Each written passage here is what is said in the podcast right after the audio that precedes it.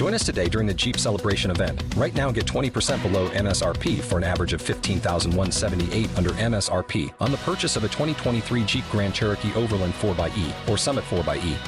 Not compatible with lease offers or with any other consumer incentive offers. 15,178 average based on 20% below average MSRP from all 2023 Grand Cherokee Overland 4xE and Summit 4xE models in dealer stock. Residency restrictions apply. Take retail delivery from dealer stock by 4 1. Jeep is a registered trademark. With Lucky Land slots, you can get lucky just about anywhere. Dearly beloved, we are gathered here today to. Has anyone seen the bride and groom? Sorry, sorry, we're here. We were getting lucky in the limo and we lost track of time. No, Lucky Land Casino, with cash prizes that add up quicker than a guest registry. In that case, I pronounce you lucky. Play for free at LuckyLandSlots.com. Daily bonuses are waiting. No purchase necessary. Void where prohibited by law. 18 plus. Terms and conditions apply. See website for details. La apatía espiritual es un mal que afecta a algunos creyentes y lo peor del caso es que muchos no se dan cuenta. Por eso en el día de hoy a través de radioebenecerrd.com queremos tratar este tema tan importante, sobre todo luego de esta pandemia. Bien, amados hermanos, damos gracias a Dios por esta oportunidad de estar con ustedes compartiendo este tema en este día, que es la apatía espiritual.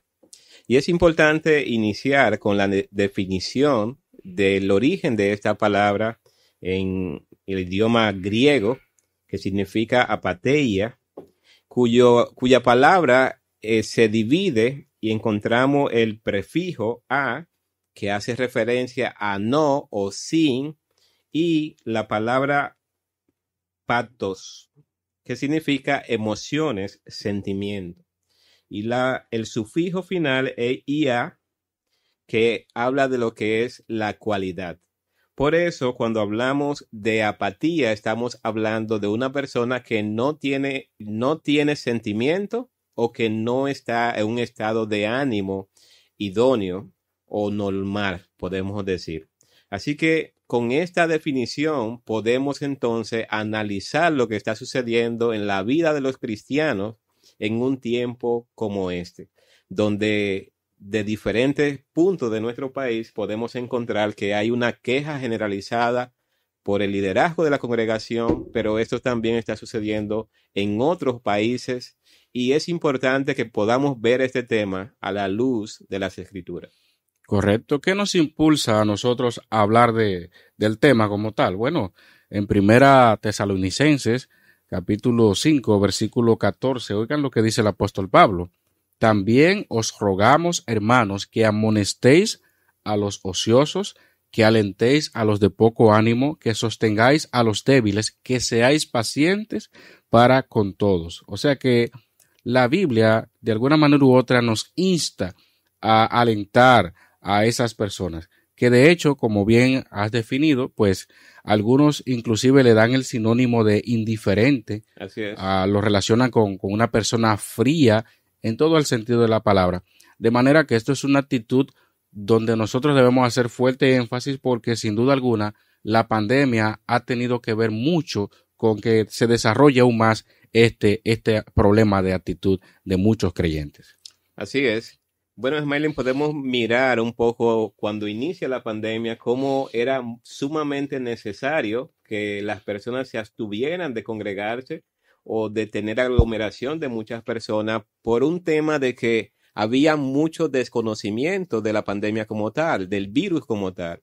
Y por lo tanto, la mayoría de las congregaciones entonces llamaron a sus miembros a que permanecieran en las casas y de esta manera entonces pudieran utilizar los medios digitales para poder interactuar a través de estudios, a través de reuniones y poder tener ese tipo de interacción. Lo que ha sucedido es Hmm. que luego de pasar mucho tiempo y poder tener la oportunidad ahora de congregarse nuevamente, pues las personas están rezagadas en el sentido de participar en las en los llamados que se hacen como iglesia, reunirnos como iglesia para orar, para estudiar la escritura, para tener el tiempo de predicación o para tener reuniones que tienen que ver con la vida espiritual de la iglesia. Entonces, eso crea lo que llamamos entonces apatía espiritual. Así es, eh, he estado conversando con hermanos misioneros de, de otras iglesias y sin duda alguna todos hemos coincidido en este problema. O sea que no es un problema solamente de, vamos a decir, de una iglesia local, de un país, de una localidad, sino que en sentido general se está observando una apatía de muchos creyentes. Y hablamos de apatía eh, categóricamente eh, refiriéndonos a aquellos creyentes que de alguna manera u otra ya han perdido todo el interés por las cosas de Dios. Nosotros encontramos manifestaciones de apatía hacia las escrituras. O sea, el, el, leer la escritura, que es algo fundamental en nuestra relación con el Señor, porque es lo que nos instruye de cómo nosotros debemos de andar, y de repente encontrar un cristiano que diga, bueno, ya hace tiempo que yo dejé de leer la Biblia. Pero lo triste de esto es que ya se ve como algo simple, normal. O sea, no, yo dejé de leer la Biblia. Eh, y ese, esa sensación, esa pasión que quizás tenía hace un tiempo ese creyente, ya no la, no la tiene. Y posiblemente no se haya percatado de que está, ha caído en ese letalgo espiritual, ¿no? Ha caído en la apatía que, como bien dices, y, y estuviste hablando de manera previa, sobre precisamente esa, esa actitud de muchos que, que al fin y al cabo no, no, no se dan cuenta, no se dan cuenta de esto.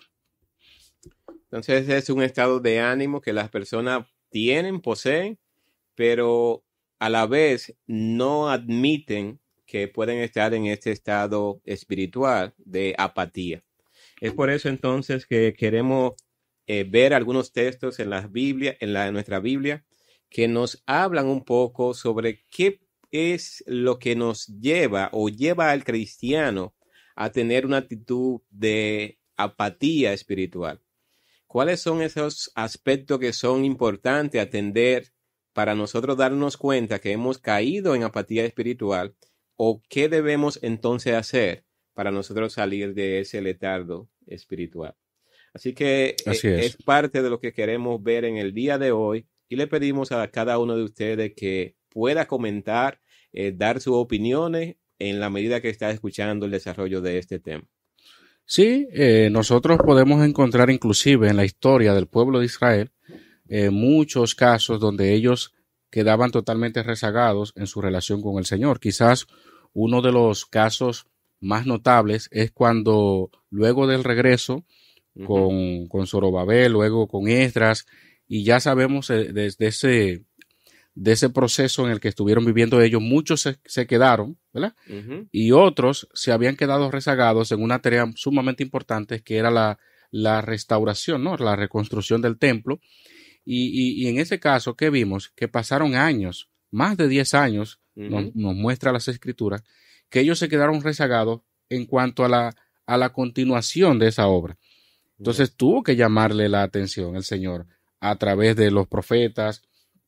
¿Y qué pasó allí? Que había una situación.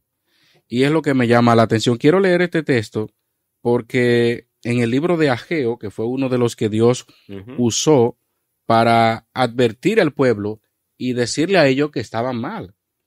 Dice allí, estoy leyendo Ageo capítulo 1, voy a leer algunos de estos versículos. Dice, entonces vino palabra de Jehová por medio del profeta Ageo diciendo, es para vosotros tiempo, para vosotros de habitar en vuestras casas artesonadas y esta casa está desierta? Pues así ha dicho Jehová de los ejércitos, meditad bien sobre vuestros caminos, sembráis mucho y recogéis poco, coméis y no os saciáis, bebéis y no quedáis satisfechos, os vestís y no os calen- calentáis, y el que trabaja a jornal recibe su jornal en saco roto. Así ha dicho Jehová de los ejércitos, meditad bu- sobre vuestros caminos, subid al monte, y traed madera, y reedificad la casa, y pondré en ella mi voluntad, y seré glorificado, ha dicho Jehová. Buscáis mucho, y halláis poco, y encerráis en casa, y yo lo disiparé en un soplo. ¿Por qué? Dice Jehová de los ejércitos, por cuanto mi casa está desierta, y cada uno de vosotros corre a su propia casa. Quizá pudiéramos leer el texto completo, pero ese caso nos da a nosotros un panorama ¿Hasta qué punto podemos llegar en la apatía? Así es. Pero lo, ¿cuál es el- la situación que vemos en ese pasaje? Que ellos estaban rezagados en cuanto a las cosas espirituales. Sí, claro que sí. Había una apatía en cuanto a Dios, en cuanto a la obra, pero en cuanto a sus casas artesonadas, no había ningún tipo, ningún tipo de apatía. O sea, ahí había toda diligencia, que de hecho es lo que vemos en muchos creyentes también hoy. Sí, claro. Por, por eso estamos hablando de apatía espiritual, porque no quiere decir que sea una apatía en todo el sentido de la palabra, sino en las cosas que tienen que ver con el Señor. Así es. De hecho, Smiling, en la medida que las personas se alejan de alimentarse espiritualmente, de tener comunión, de compartir la palabra, en esa misma medida entonces surgen otras cosas que van a ocupar ese tiempo que le pertenece al Señor, que le pertenece a la obra del Señor y que por lo tanto le va alejando poco a poco sin que se dé cuenta. Y es importante entonces nosotros meditar en, en este tema, en este día.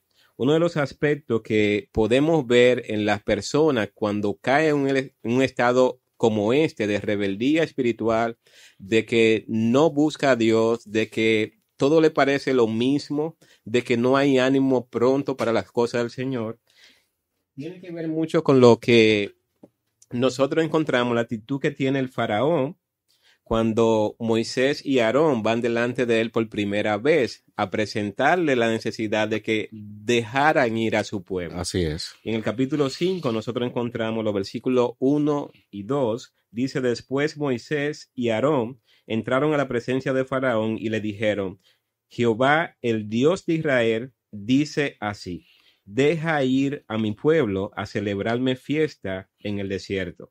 Y Faraón respondió, ¿quién es Jehová para que yo oiga su voz y deje ir a Israel? Yo no conozco a Jehová, ni tampoco dejaré ir a Israel. Este tipo de actitud de manera silenciosa puede ser la que muchos cristianos llegan a tener, que no reciben la amonestación del Señor, que no conocen precisamente al Dios soberano, eterno, al cual ellos han creído, pero que en este momento se encuentran totalmente ajenos a lo que es la es. voluntad de Dios y de su persona. En un tiempo de dificultad como este, el, nuestro refugio único y exclusivo debe de ser el Señor y dedicar tiempo para conocer cómo Dios actúa en medio de situaciones como esta es una tarea cristiana, es una tarea de cada creyente, en lugar de eh, alejarse de la comunión, de estar buscando las cosas del Señor, es un tiempo precioso para conocer mejor a nuestro Dios, a nuestro Señor y Salvador. ¿Qué relación tiene la pandemia con la apatía espiritual? Es cierto, sabemos que es una situación que se da hasta en las mejores iglesias, Así es. pero eh, ahora con la pandemia podemos decir que de alguna manera u otra se ha intensificado. Se ha intensificado, como bien decía hace, hace un momento, eh, con respecto a que eh, muchas iglesias tomaron medidas de lugar para que los miembros no tuvieran que salir y obviamente evitar el contagio. Pero ¿qué ha pasado? Que muchos se han acomodado a ese sistema y no consideran como una apatía ya, sino que bueno, es que ya a la iglesia no necesariamente hay que ir, ya no, no son cuatro paredes, o sea, a mí me pueden mandar el estudio bíblico por WhatsApp, como dicen muchos. Eh, yo, a mí me gusta, de hecho, a mí me encanta escuchar las transmisiones de mi iglesia, es una bendición. Pero, ¿qué se esconde detrás de eso? Bueno, quizás pudiera aparentar que hay un interés, Pero por otro lado, pudiera reflejar claramente de que estamos envueltos en otra cosa. Entonces, debemos de tener mucho cuidado, hermanos, si en algún momento caemos en ese pecado, porque es algo que entra eh, sutilmente en nuestras vidas y se convierte inclusive hasta ya parte de nuestro estilo de vida. Ese es un problema de la apatía, sobre todo de la apatía espiritual. Hay creyentes que ya, por ejemplo, el predicar la palabra a un inconverso o a cualquier persona, lo ven como algo opcional. Sí. sea, yo no creo que haya que estar todo el tiempo predicándole a la gente. Al final, Dios sabe quién se va a salvar, quién se va a convertir. Y de hecho, hay personas que son difíciles, ¿no? La Biblia nos manda a predicar. Así es. Pero ¿qué dice la actitud de una persona que ha caído en la apatía espiritual? Que eso no es necesario, que hay cosas ya como que no son esenciales, sino que se puede seguir viviendo así, sin predicar la palabra, congregándome cuando me parece que sea necesario, y como que el término necesario eh, cae en un relativismo. Cuando la Biblia habla de que hay cosas que son apremiantes y que no podemos realmente negociarla con nadie ni con nada. Así es. En la medida entonces que el hombre se aleja de Dios, Smiling, de tener esa comunión con Dios y con su pueblo y de tener esa interacción espiritual que es tan necesaria en nuestras vidas, en esa misma medida entonces vemos que se cae en lo que es esa apatía por falta de conocimiento de Dios, pero también por falta de discernir la voz de Dios. Muchos creyentes que puedan ser llamados y ser amonestados ahora mismo porque no asisten a las reuniones, porque no participan, toman una actitud a, a la defensiva, en el sentido de que no sienten eh, el llamado a ser disciplinado o corregido en ese tipo de práctica y lo que ven es como una afrenta, lo ven como una ofensa más bien y no ven realmente cuál es Se su victimizan. situación espiritual. Muchas veces lo que pueden buscar muchos argumentos para justificar sus ausencias e incluso aludir al tema de la salud, que no es saludable reunirse o participar en unas que otras actividades que convoque la congregación. Sin embargo, nosotros tenemos que tener discernimiento de la palabra de Dios y poder discernir también cuándo es propicio hacer una cosa y cuándo es propicio no hacerla. Y en ese sentido, entonces, eh, encontramos creyentes que no pueden discernir la voz de Dios en la amonestación, en el llamado de atención que se le hace y en la convocatoria que hace la iglesia y las necesidades que hay en el pueblo de Dios. Tenemos un texto en 1 Samuel capítulo 3, que es cuando Samuel, siendo un niño, está en el templo y allí del versículo 7 en adelante dice que Samuel se, se acuesta y escucha que le llaman. Samuel se dirige entonces a donde Elí, quien le dice que no es, él no lo había llamado. Sin embargo, sabemos que esto se repite una y otra vez. Y dice en el versículo 8, Jehová pues llamó la tercera vez a Samuel, y él se levantó y vino a Elí, y dijo, heme aquí, ¿para qué me has llamado? Entonces Elí, que Jehová ya entendió Elí que Jehová llamó, llamaba al joven. Y dijo Elí a Samuel, ve y acuéstate, y si te llama, dirá, habla Jehová que tu siervo oye. Así fue Samuel y se acostó en su lugar. Y vino Jehová y se paró y llamó como las otras veces, Samuel, Samuel. Entonces Samuel dijo, habla porque tu siervo escucha. Algo que me llama la atención, Smiley, es que él está sirviendo eh, en el lugar de, de, de reunión. Él está sirviendo allí con alguien que es el profeta de Dios, el sacerdote de Dios, el intercesor de Dios para con el pueblo. Sin embargo, Samuel no sabía discernir la voz de Dios. Y en medio de ese desconocimiento que él tenía, como dice el versículo 7, que él no había conocido aún a Jehová, ni la palabra de Jehová le había sido revelada, entonces él no tenía eh, cómo poder discernir si era la voz de Dios o si era Sí. la voz de Elí. Yo creo que algo Entiendo. similar sucede en el día de hoy con muchos cristianos que no pueden discernir cuándo es propicio y cuándo no es propicio, cuándo tenemos que abstenernos de reunirnos y cuándo tenemos que diligentemente buscar hacer la obra a la que hemos sido llamados como cristianos. Así es. eh, otras de las posibles causas que pudiéramos mencionar dentro del contexto de una persona que ha, perdido todo el interés por las cosas del Señor, me gustaría leer este famoso texto que se encuentra en Mateo capítulo 13, versículos 24 al 30, la famosa parábola del trigo y la cizaña, ¿no? dice, les refirió otra parábola diciendo, el reino de los cielos es semejante a un hombre que sembró buena semilla en su campo. Pero mientras dormían los hombres, vino su enemigo y sembró cizaña entre el trigo y se fue. Y cuando salió la hierba y dio fruto, entonces apareció también la cizaña. Vinieron entonces los siervos del padre de familia y le dijeron, Señor, ¿no sembraste buena semilla en tu campo? ¿De dónde pues tiene cizaña?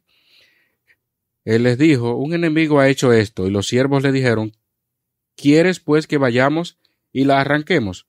Él les dijo, no, no sea que al arrancar la cizaña arranquéis también con ella el trigo, dejad crecer juntamente lo uno y lo otro hasta la siega, y al tiempo de la siega yo diré a los segadores, recoged primero la cizaña y atad en manojos para quemarlas, pero recoged el trigo en mi granero.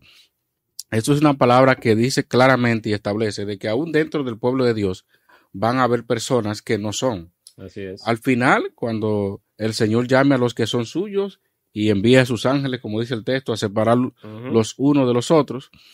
Pero creo que también lo que estamos viendo hoy día, este, este famoso eh, resurgir de que supuestamente el cristiano está de moda y que cualquiera dice que es cristiano, hay, hay muchos eh, que son, que tienen esta actitud y dicen, ah, que es que al fin y al cabo yo veo que, que cualquiera vive, cualquiera dice que es cristiano. Yo voy a poner un, un, caso quizás más de nuestro tiempo y es cómo viven muchos cristianos, cómo, viven, cómo visten muchos artistas, cómo hablan, cómo se expresan y que al fin y al cabo sabemos de que no todo el que dice Señor, Señor entrará en el reino de los cielos. Entonces, como nosotros no somos Dios, no somos quienes para decir este sí, este no, solamente está en la soberanía del Señor, pero lo cierto es que esto también crea cierta apatía en muchos creyentes.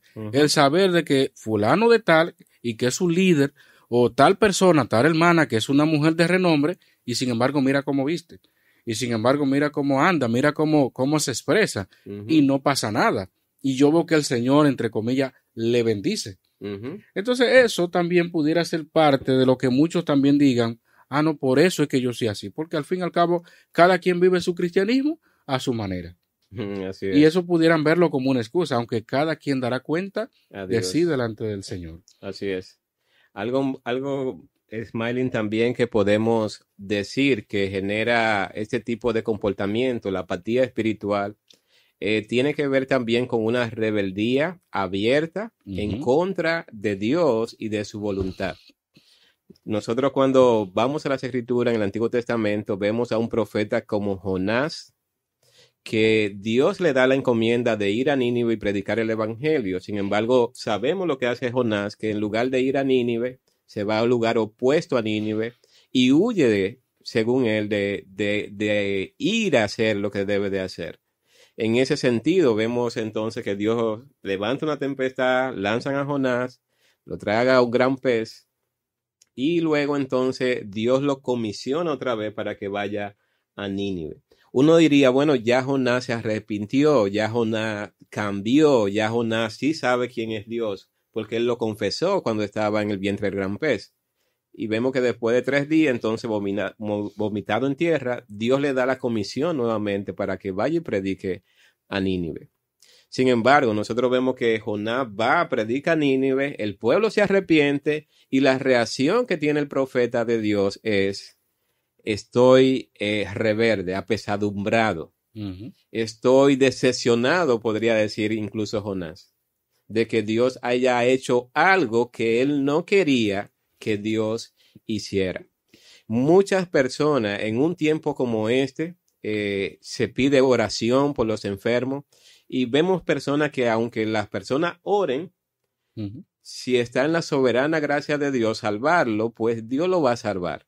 Pero si está en la soberana gracia de Dios también llevarse a esa persona, pues Dios es soberano. Así es. No debe esto afectar nuestra relación con Dios y crear esa apatía de que como Dios no hizo lo que yo quería, pues entonces yo estoy ajeno a, a lo que es suyo, a lo que es su iglesia, a lo que es espiritual.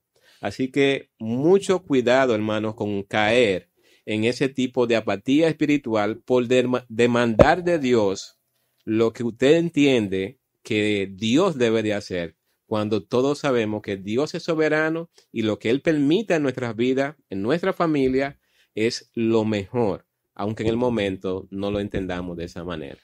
Así es. It is Ryan here, and I have a question for you. What do you do when you win?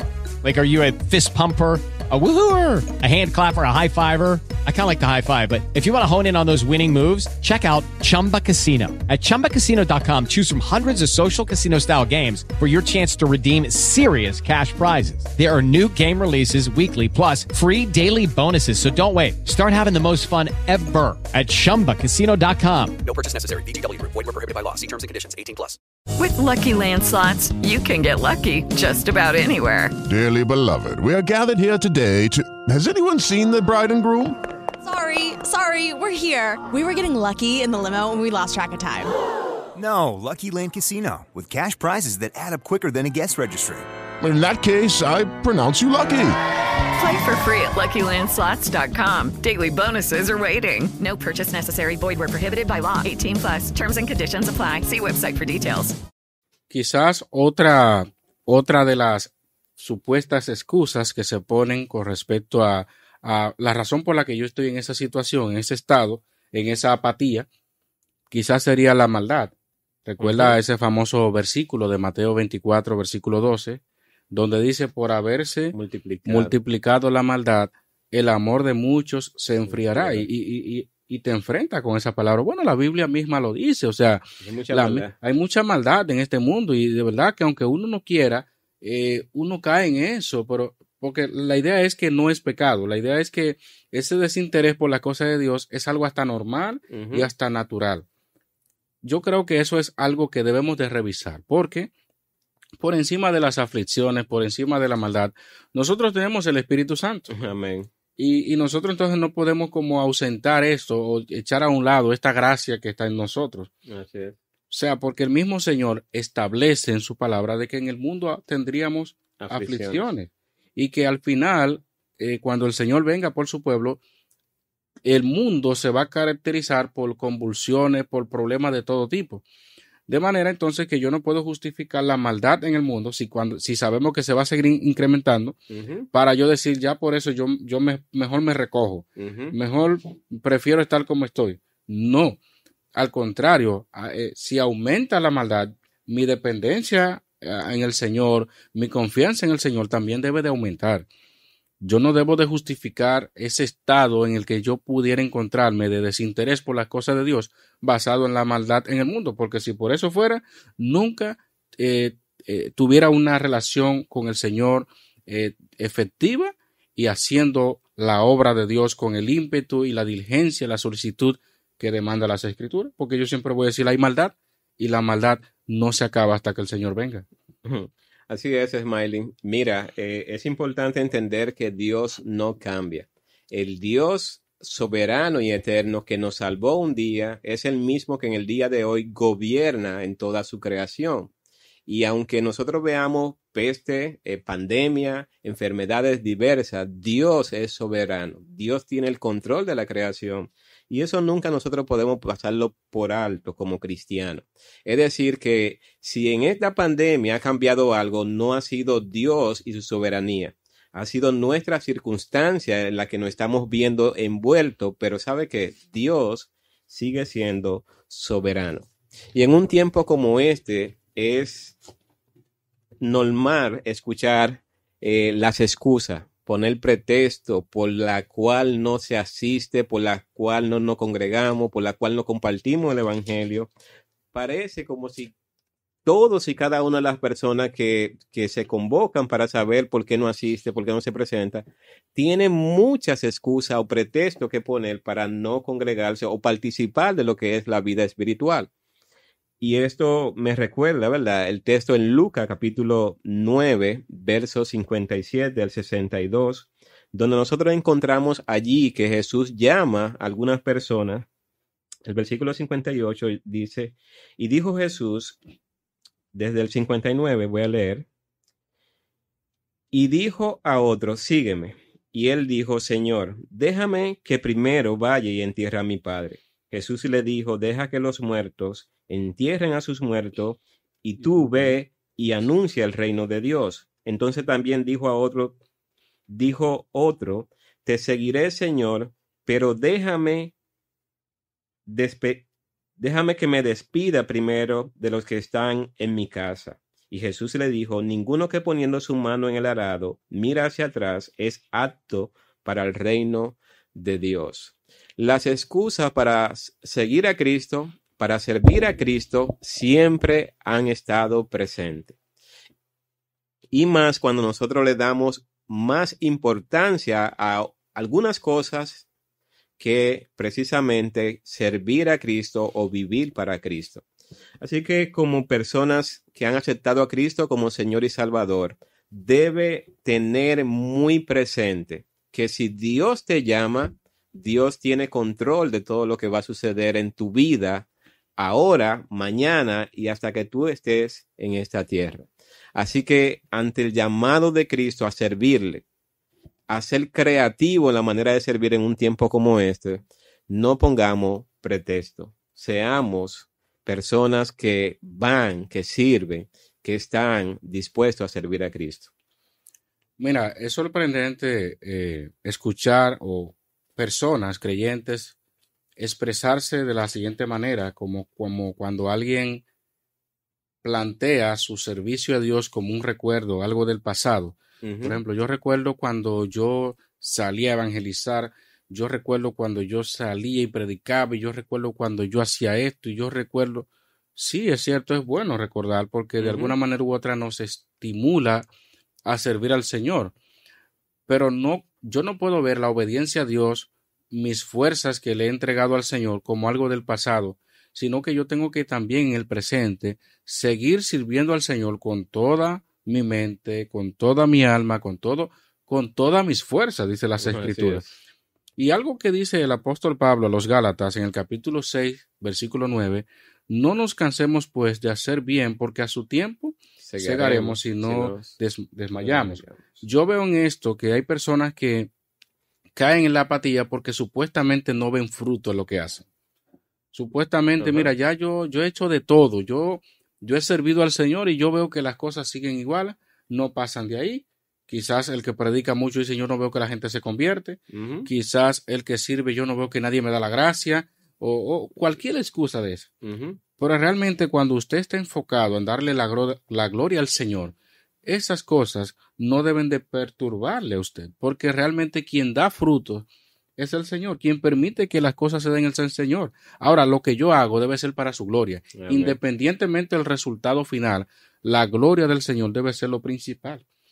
Pero ¿qué está pasando con muchos creyentes que ya tienen su recompensa? O sea, si yo sirvo sobre la base de que necesito que las personas me reconozcan, me saluden, me den un, un, un, un certificado, diríamos, me den un reconocimiento público. Si eso es lo que yo busco, entonces yo debo de revisar mi intención.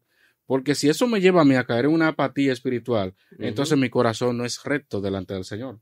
Mi corazón lo que está reflejando es que la apatía se deriva de otro pecado que pudiera ser el egocentrismo.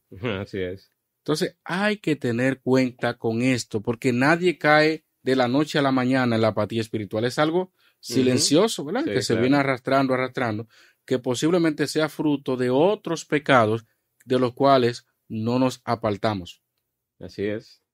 Así es, Smiling. Y es importante entonces tener muy presente que como cristianos en un tiempo como este no podemos olvidarnos de lo que es más importante. La apatía espiritual siempre va a destruir nuestra vida, nuestra relación con Dios, va a dar fruto también como todo pecado, y esos frutos no serán buenos ni deleitosos si no lo atendemos a tiempo. Así que si por alguna razón eh, has sentido esta apatía espiritual en tu vida, tiene la oportunidad precisamente de ir a Cristo, de clamar a Cristo y de poder entonces tomar acción en lo que verdaderamente es importante en un tiempo como este. Hay una, eh, un texto en las escrituras, Lucas capítulo 10, verso 40 al 42 dice la palabra de Dios. Pero Marta se preocupaba con muchos quehaceres y acercándose dijo, Señor, ¿no te da cuidado que mi hermana me deje servir sola? Dile pues que me ayude. Respondiendo Jesús le dijo, Marta, Marta, afanada y turbada está con muchas cosas, pero solo una cosa es necesaria. Y María ha tomado la buena parte, la cual no, No, le será quitada. Así es. Podemos estar sumamente afanados en un tiempo como este, podemos estar muy perturbados con muchas cosas, con muchas ansiedades, de hecho. Pero sabe que si nosotros vamos a los pies de Cristo, si clamamos a Cristo, si buscamos a Cristo, estamos tomando la mejor parte. Nunca te aparte de Cristo, nunca te aparte la comunión con el pueblo de Cristo y nunca te canse de hacer el bien, porque ciertamente cegaremos si no desmayamos. Así es. Eh, otro ejemplo que quiero destacar, como al principio hablábamos del pueblo de Israel que se había quedado rezagado en cuanto a la continuación de la obra de la casa del Señor, el libro de Apocalipsis nos presenta un caso muy particular de los creyentes allí. En- miren lo que dice el texto y lo voy a leer directamente en, en Apocalipsis capítulo 3. Miren lo que dice allí.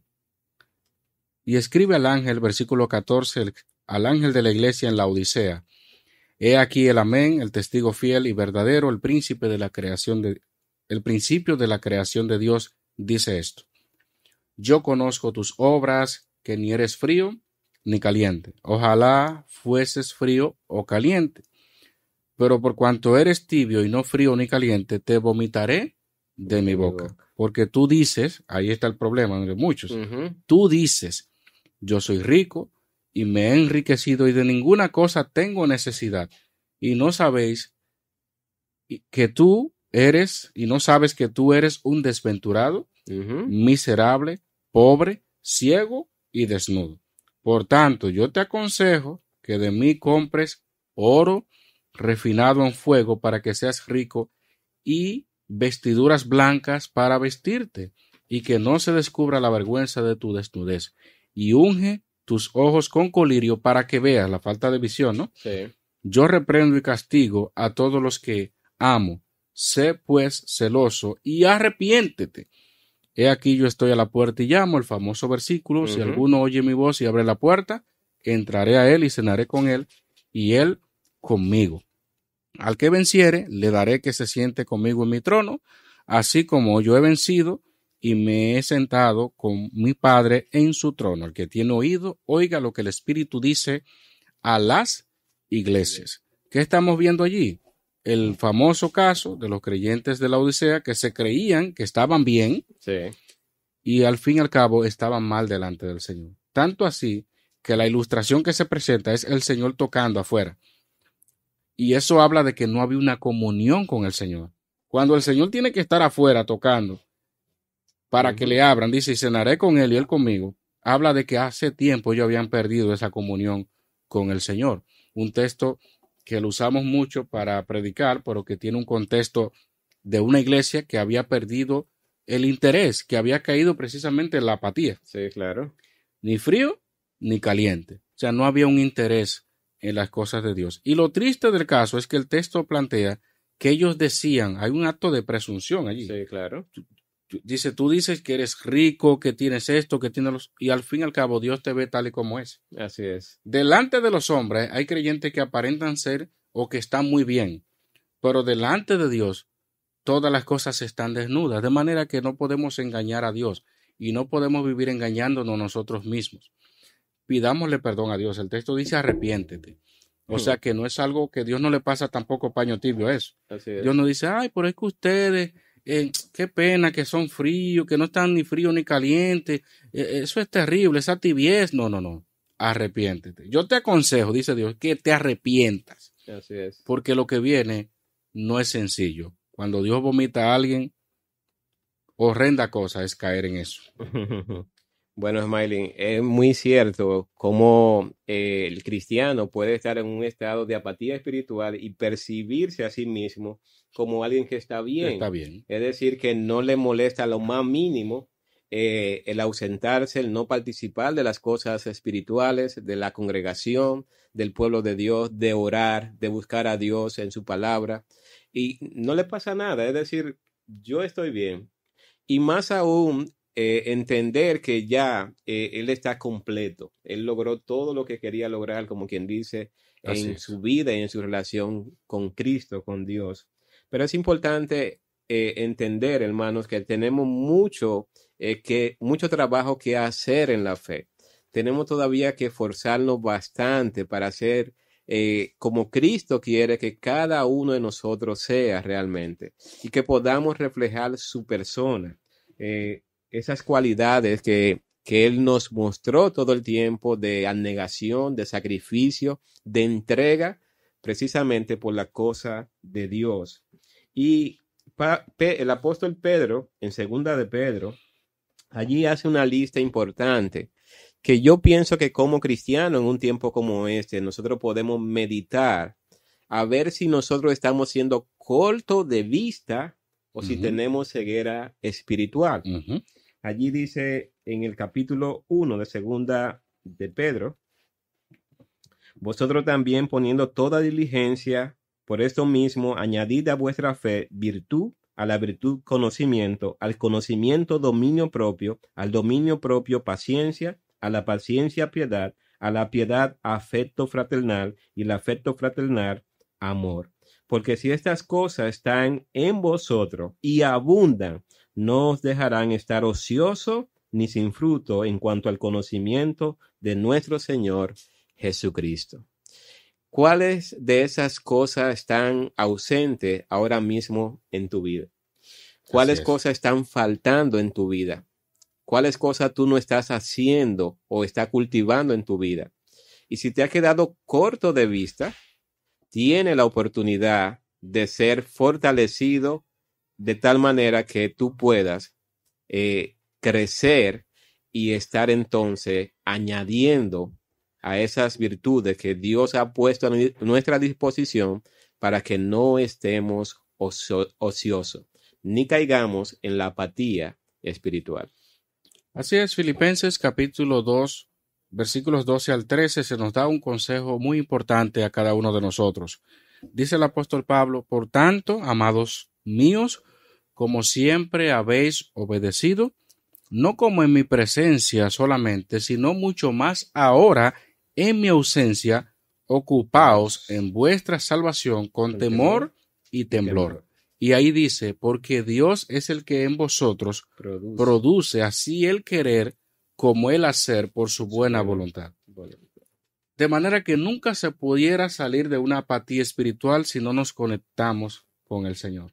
Así es. Mientras estemos en una actitud de que yo estoy bien, como dice el famoso himno, yo estoy bien con mi Dios, y al fin y al cabo están peor que muchos cristianos impíos, Ujú. porque es, es penoso decirlo así.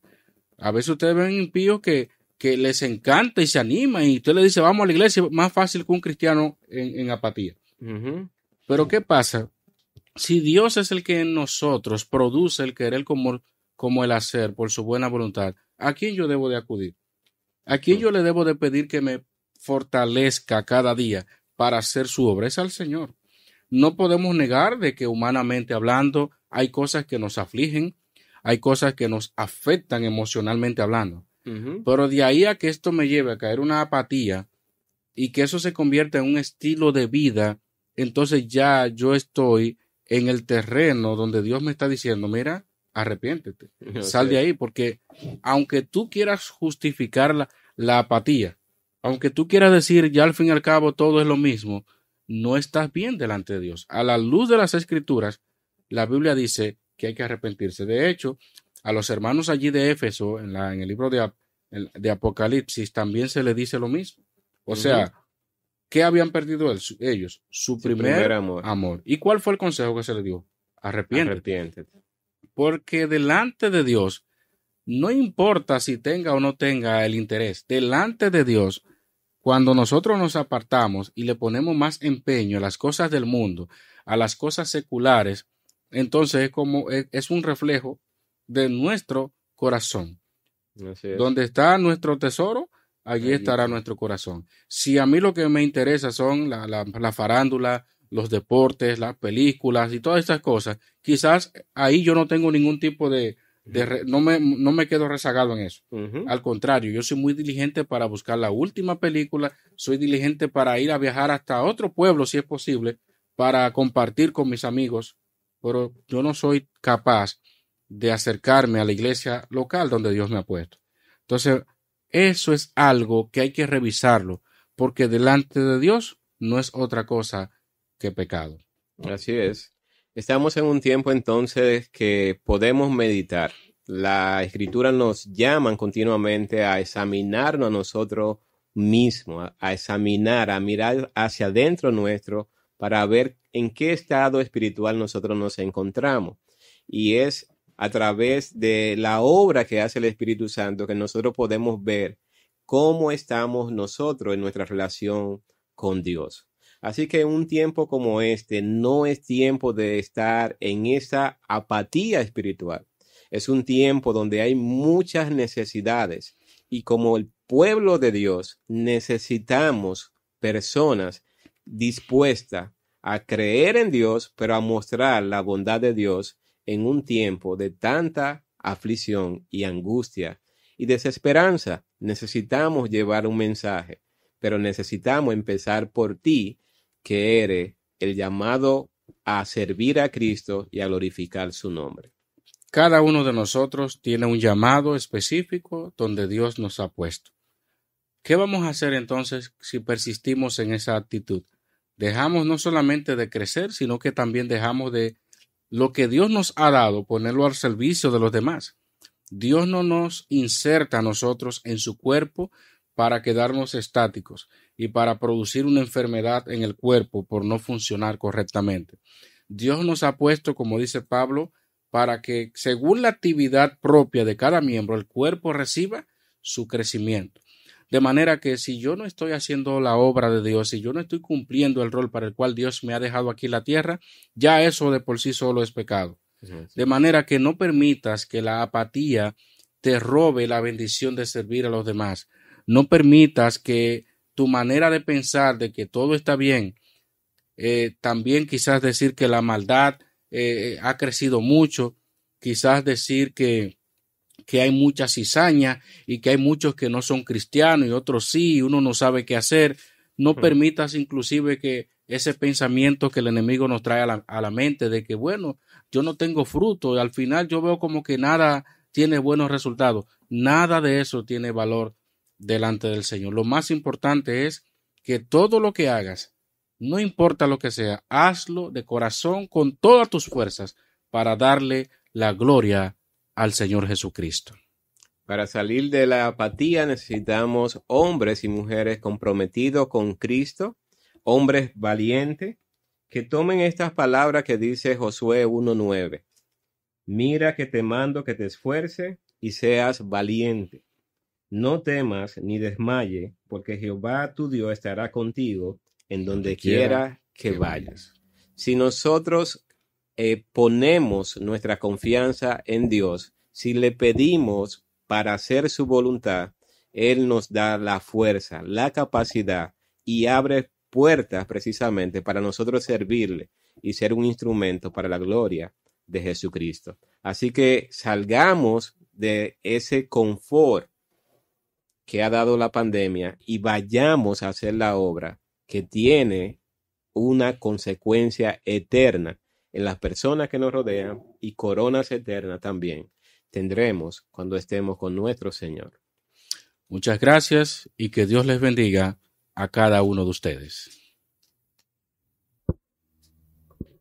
There's a new way to sell your home. Orchard. Orchard makes you a cash offer for your home. But when your home sells for more, you keep the difference. That's right. You no longer have to choose between an easy home sale or getting the best possible price for your home. And getting started is easy. Just enter your address at orchard.com and skip home listing hassles. If you're thinking about selling or just curious what Orchard would pay for your home, get a no cost, no obligation offer at orchard.com. Orchard.com.